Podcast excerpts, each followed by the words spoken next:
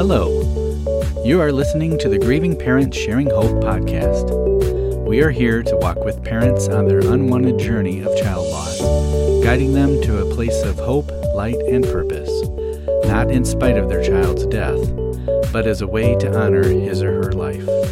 And now, here is your host, author, speaker, and bereaved parent, Laura Diehl. Hi, thank you for spending some time with me today. Many grieving parents that I talk to share about how hard it is that their life has come to a screeching halt after the death of their child, and they don't understand how everyone else around them just keeps going. How does the rest of the world keep going, right? I remember feeling that way myself. I specifically remember that thought while I was sitting in my car at a stoplight. It was a busy intersection in our town.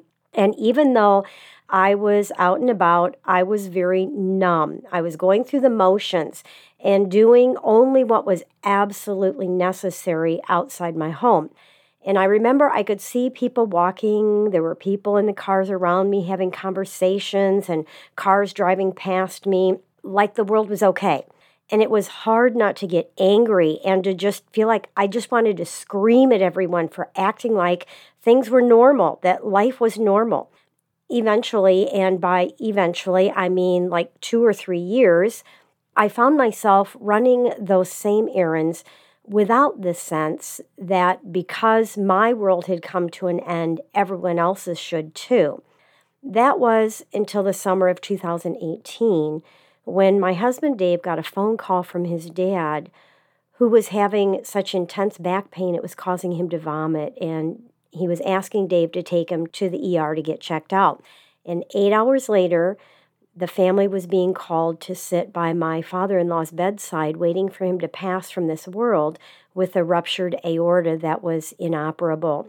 Now, when Becca died in October of 2011, I had no grid whatsoever for facing a deep loss. The death of my daughter, and some of you probably have the similar experience, was the first time a close family member had died. Dave and I had been blessed to have all four of our parents with us up to that point. I'd lost grandparents, but they weren't ones that I was like super close to because I didn't grow up around them, that kind of a thing. So that summer, not only did we lose the first of, you know, our four parents, but Dave and I became instant caregivers to his mom who had dementia and other health issues, and she needed someone with her 24 7. Now, we didn't realize how bad it had gotten until dad died. And she happened to have a doctor's appointment scheduled that week, and Dave took her. And the first thing the doctor said was, Can she move in with you? And we had just bought the Hope Mobile. We had just like that week kind of moved into it in our campground and the plan was that we would live in it for the summer at our local campground.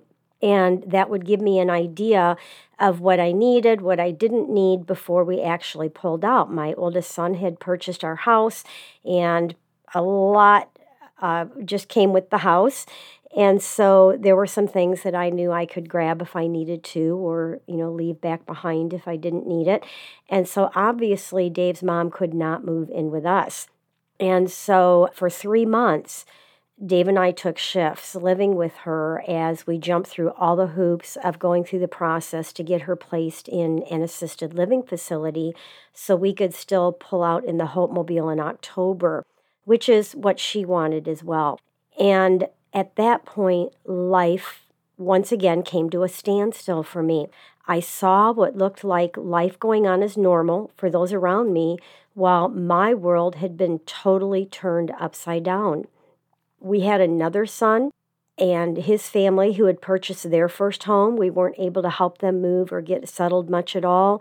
My youngest son moved as well. We weren't able to help him either. Plus, this big transition of my oldest son buying our house and trying to be on the road full time. It was just crazy and upside down and messed up, right? And I just felt frozen. And things like my writing to keep up with blogs and emails, life itself was spotty at best because Dave and I were taking turns being full time caregivers. And even our marriage felt like it had come to a standstill because most of the time one of us was at mom's apartment and the other one of us was at home. But the thing is, I knew I would be able to get through this new situation that had my life at a complete standstill because I have faced the worst thing that could happen in my life, which was the death of one of my children. And I've come out the other side and I was able to live again when I did not think that was possible. And that's kind of what we're talking about today is when life comes to that standstill, a screeching halt, your life has stopped and everyone around you is still living life as if it was normal, right? And I know that for some of us, or I guess maybe all of us, even at the very beginning or those first few weeks or months, maybe the first year or two, we just feel like I can't I can't go on. I can't keep doing this. I I just I can't keep going. Now, first of all, you know, I felt that way too. So I, I know what that's like. And I want to say that I still have days like that occasionally when life is just overwhelming and triggers can hit really hard unexpectedly. And I wanted to share with you what I do when those days hit. Now, fortunately, I'm not living there like many of you listening probably are, where every day is like that. But let me just share some things with you that may help, okay? So, for me personally, when I get hit really super hard and I just feel like I can't go on, I cry. Tears have always come easily to me. I have some kind of funny stories from when I was little of how easily tears would come to me. I don't know if I've ever shared this on the podcast before, and I wasn't planning on it, but I'll throw it in here. One story, if you've heard me speak, you may have heard me share this, but in Wisconsin, we would travel there as a family because we moved around a lot, and uh, I didn't live in Wisconsin until I was in my middle school years.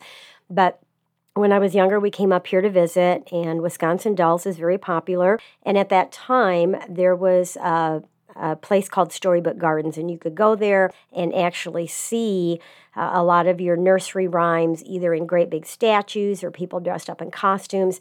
And one of them was Little Bo Peep and she was walking around Storybook Gardens and she had lost her sheep and I cried. I cried because little Bo Peep had lost her sheep. I was so sad about that.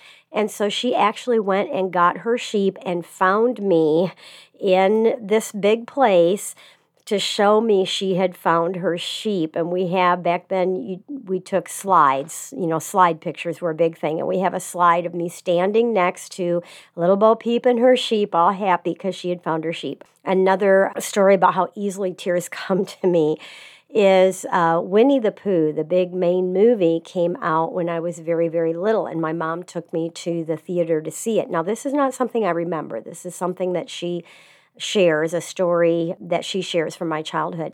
But when he, if you've ever seen the movie, he gets stuck in Rabbit's hole because he ate too much honey and he gets too fat and he can't get back outside Rabbit's house because he's too fat for the hole. So he has to be stuck in the hole for like three days, not eating anything while his tummy gets smaller. And so they decide, okay, well, let's try. And everybody gets together and they do this big heave ho thing to try to pull him out and he pops out like a cork and he goes flying through the air and he gets stuck in a tree in a hole in a tree.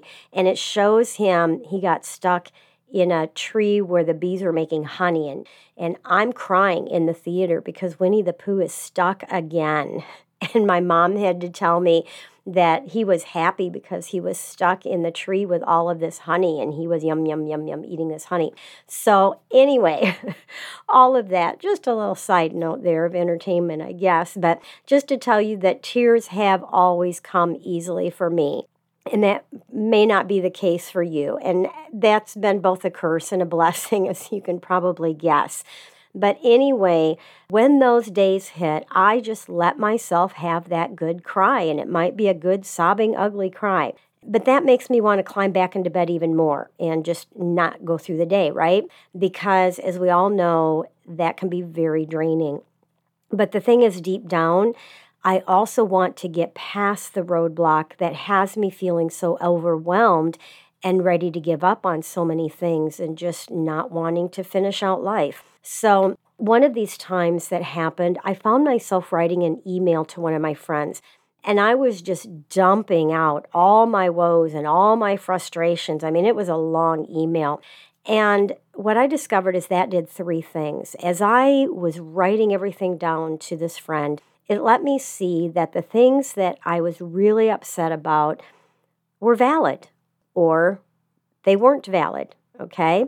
And that was helpful to me writing this all down got it out of my system, keeping me from just holding on to it internally. Because when I hold on to things like this internally, I start seeing myself as a victim and I start having this martyr mentality, which no one around me appreciates for good reasons. And it also affects me physically, and my body starts to shut down.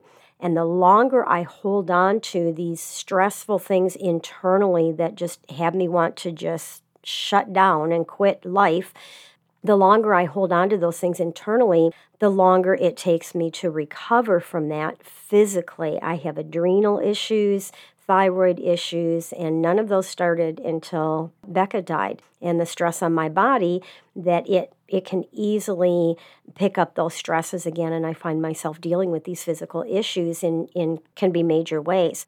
And the third thing that it did for me, writing all this down in in a letter and email to my friend, was that I found I gave myself a different way of looking at it and possible solutions to get around some of those frustrations because it's like I'd write it, it's like, well, I suppose I could, you know, that kind of a thing. So after I reread the full page and a half that I had written to my friend, I canceled the email. I deleted it instead of sending it. Now, why did I do that? Well, first of all, she really did not need me. Well, first of all, she really did not need to have me dump on her like that. and at that point, I felt better. So this email really didn't need to be sent.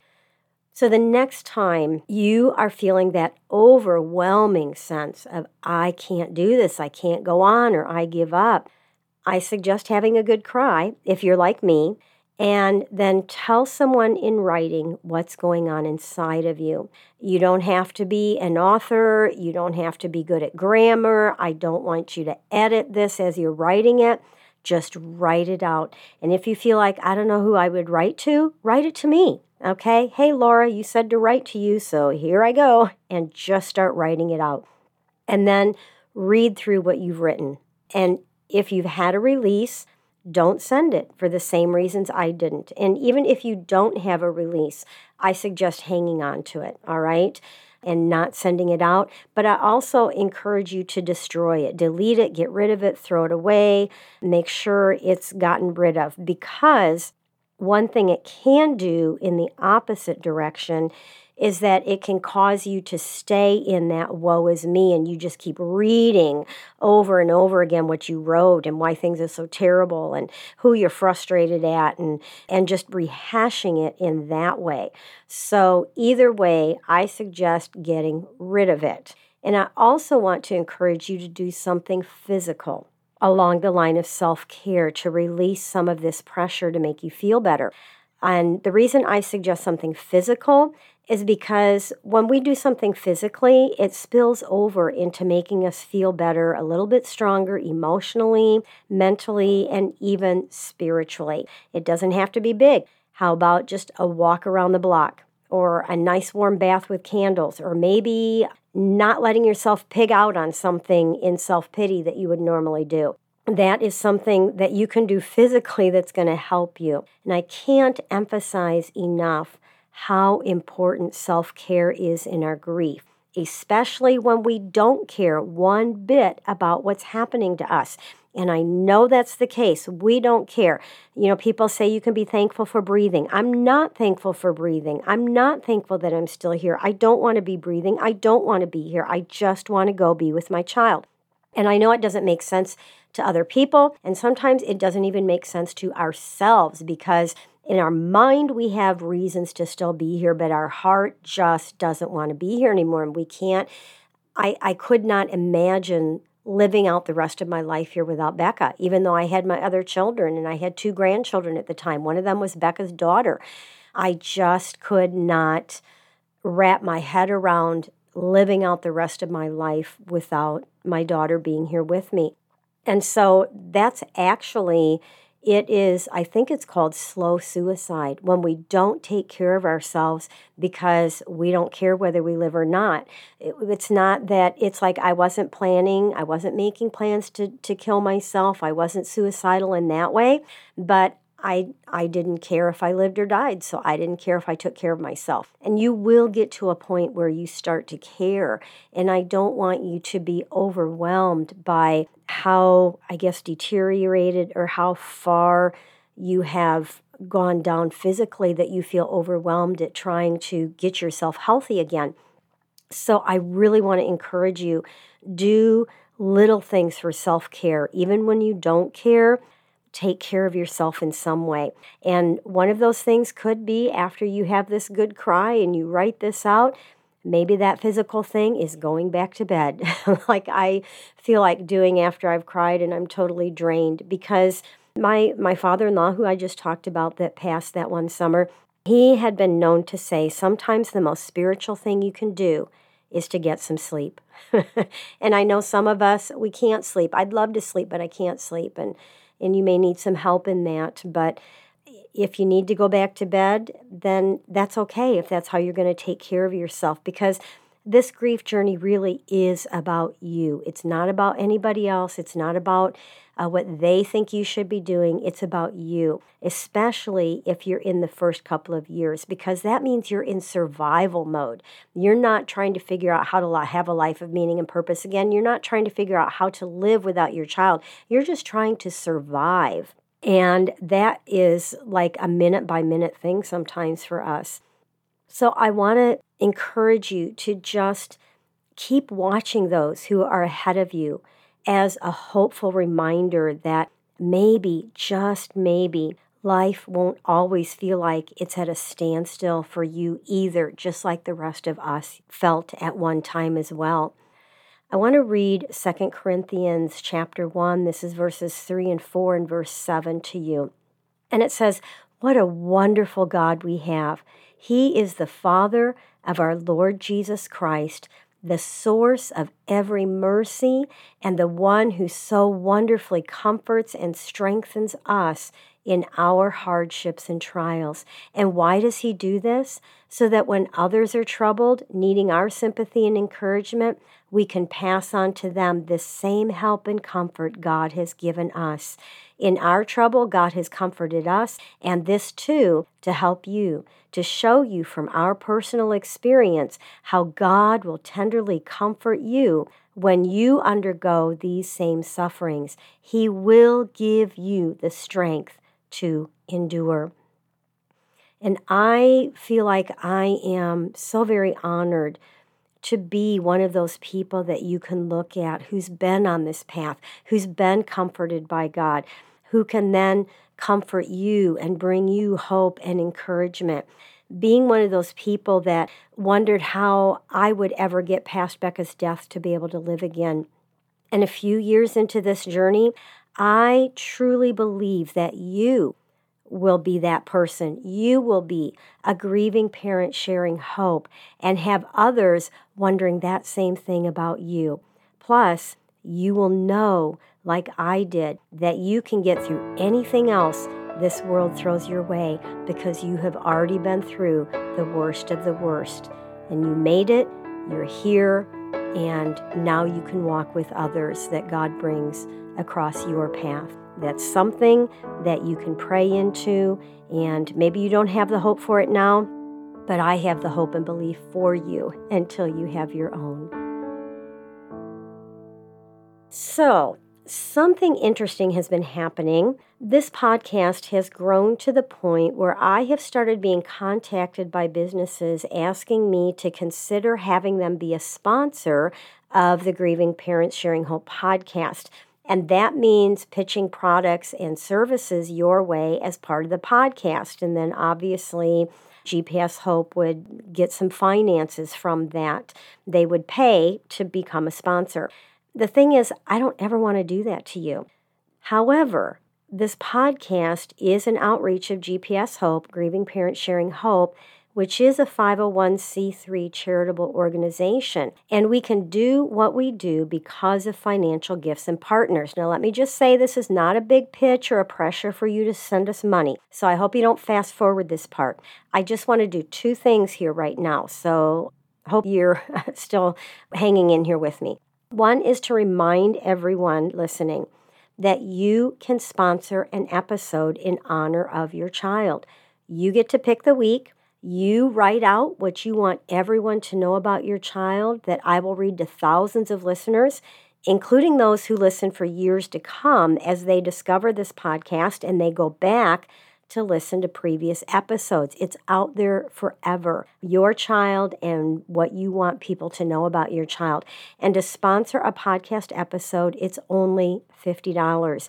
Now, obviously, I feel like that's a win win for all of us because it does provide finances to keep GPS Hope going, while at the same time, it allows you another way to leave a legacy for your child, letting others know how special he or she is. Now, if you want to do this, like I said, you get to pick the week that you want to sponsor a special date. Just go to gpshope.org and hover over the donate tab and you'll get a drop down menu and one of them says sponsor a podcast episode. Just click on that and all the information will be there for you to fill out. And i will also put a link to that in the show notes. Now the second thing is i don't know if you've ever heard of patreon but it's pretty popular for podcasts to use that as a way for listeners to make really small weekly or monthly contributions to their podcast. Now, when I say small, I mean like two or three dollars a week, which comes out to like 10 or 12 dollars a month. And a lot of small contributions put together can add up quickly. So, for instance, it's just 10 of you. If you were to decide, I want to be one of 10 people who want to support this podcast at $3 a week, that would help out GPS Hope with $120 a month for 10 of you to do that. Now, Dave and I, we don't want to use a program like Patreon to do that because they're a business and they take a cut from the money donated. And I feel like anyone who decides they want to do this, something like this, just become a, a monthly partner with us and just help this podcast keep going. Uh, I, I just feel like you would like 100% of that to go towards this podcast and GPS Hope, not for some business to take a cut of it. So if you do want to be one of those who gives like weekly or monthly and set up an automatic payment, now some of you may want to do more than 10 or 12 dollars a month. Maybe you want to do 5 or less. Maybe you want to do 5 dollars a month. That's fine. Maybe you want to do 20 or 30 or 50. There's no set amount. But just go to gpshope.org slash donate and there's a place there you can do an like an automatic payment. It'll come out automatically every month so you don't have to think about it. You can also go there to gpshope.org slash donate if you just want to give a one-time special gift. Maybe you feel led to do that here at the beginning of the year. So Oh, and I'll put a link to that in the show notes as well if you want to set something up monthly or you want to just give a special gift. Okay, so enough about that let's go ahead with this week's birthday segment. Now, this past week, I had someone ask me, How can I get my child on the birthday segment? And I want to say that I share that every single week after I read through the birthdays. I let you know how you can have your child added. And I also put a link to that in the show notes how you can have your child added to the birthday segment the week of his or her birthday. So let's go ahead with the birthdays for this week. Robert Schafer DeVries was born on February 4th and is forever 35. Ava Shaw was born on February 4th and is forever 20. Bradley K. Bongar was born on February 7th and is forever 37. Brenton Smith was born on February 10th and is forever 24. We celebrate with these families the day these children came into the world. We know it will always be a very special and important day. If you would like to have your child's birthday announced the week of his or her birthday and shared with the other listeners, I would love to be able to do that. All you have to do is go to gpshope.org slash birthdays. Just fill out that form, submit the needed information, including the pronunciation of their name. If uh, sometimes the first name or last name gets, you know, kind of slaughtered because I don't want to do that. I want to make sure I say their name correctly. So be sure to fill that part out if needed. Just submit that information, and Dave will send you an email that week to remind you to listen so that you can hear your child's birthday shared. I will also put a link to that in the show notes. And it came to pass. Those can be, for me, I think, some of the most encouraging words in the Bible.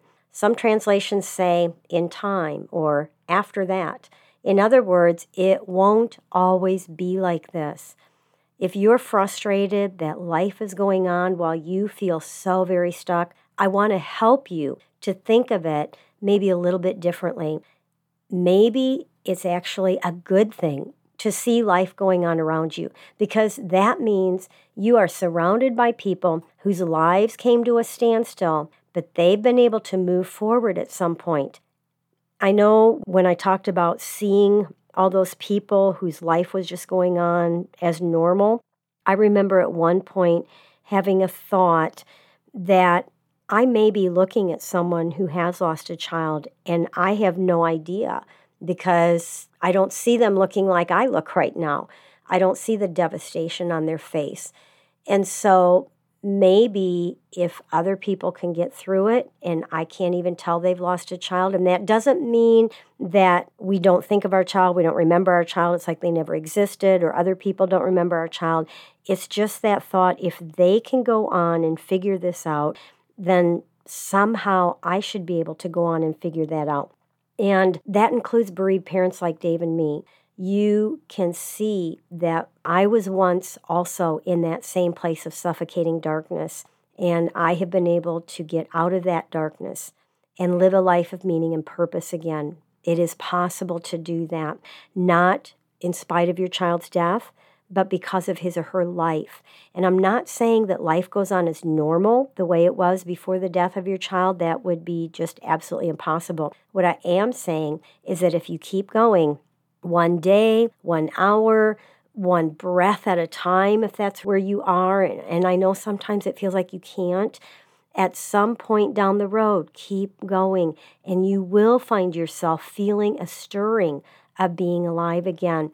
And uh, just once again, keep watching those who are ahead of you as a hopeful reminder that maybe, just maybe, it can happen to you also. And thank God for putting us in your life so that you can see, you can have visual and, and hearing, and you can have something tangible in front of you to show you that it is possible. So please hold on pain eases, there is hope.